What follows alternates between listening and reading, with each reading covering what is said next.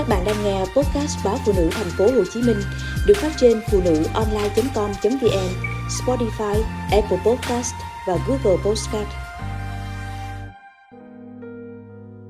Lấy chồng xấu vì sợ bị phản bội, ai ngờ chồng vẫn ngoại tình.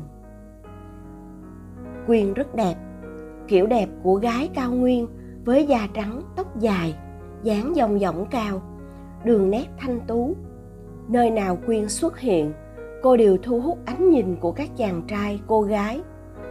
Lam, chồng của quyên thì ngược lại. Người tế nhị có thể nhận xét, anh là người có ngoại hình, không thể bình thường hơn.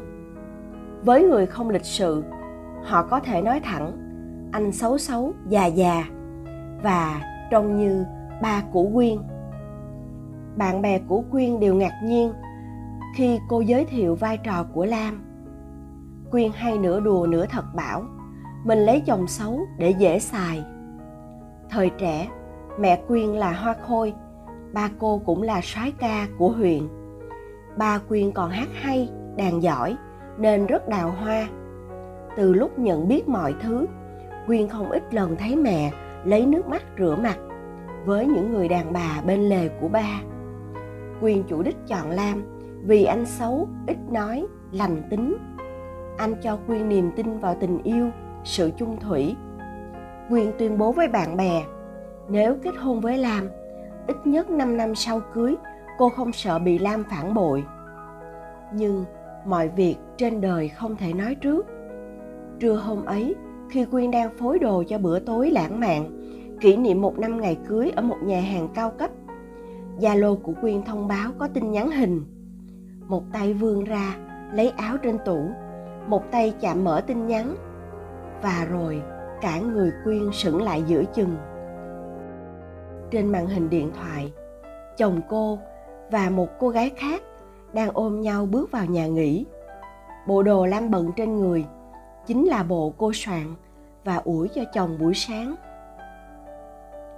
Chưa kịp định hình, chuông điện thoại của quyên reo, giọng cô bạn như hét, đến số đường đi mình phụ bạn bắt quả tang hắn.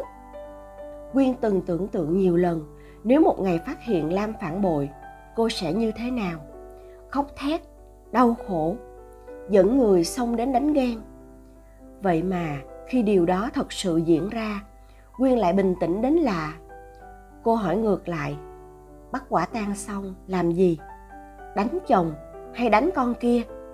Đánh để làm gì?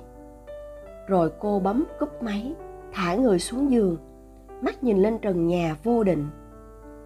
19 giờ 30, sau hàng chục cuộc gọi, nhưng Quyên không nghe máy. Lam hớt hải tra chìa khóa vào ổ khóa cửa căn hộ chung cư. Cửa vừa mở, anh lao vào nhà, tay sờ bật công tắc đèn. Quyên không có nhà và mọi thứ vẫn ngăn nắp. Nhưng nỗi bất an trong anh ngày càng lớn. Đi một vòng các phòng, Lam mới phát hiện tờ giấy với dòng chữ bật máy tính trên bàn phòng khách. Đoán vợ đang chơi trò truy tìm kho báu với mình. Lam tiến lại bàn làm việc để bật máy tính. Anh xém rơi khỏi ghế khi hình nền là ảnh anh và cô bồ đang ôm nhau đi vào nhà nghỉ trưa nay. Không biết ai chụp, nhưng các chi tiết trong ảnh đều rõ ràng. Lam nhớ Quyên từng nói rất nhiều lần rằng trong hàng trăm người đeo đuổi cô chọn kết hôn với anh. Vì anh nghèo, anh xấu, nhưng anh sẽ chung thủy. Lam cũng từng được bạn bè vỗ vai, kể niềm tin 5 năm sau kết hôn, quyên dành cho anh. Lam cũng biết quyên mạnh mẽ hơn vẻ ngoài, biết rằng quyên sẽ bỏ qua cho anh mọi lỗi, trừ lỗi ngoại tình. Anh vẫn cuống cuồng bấm gọi vợ với hy vọng được tha thứ nhưng tờ đơn xin ly hôn, vợ viết sẵn, nằm cạnh bàn phím máy tính, khiến hy vọng ấy vỡ tan.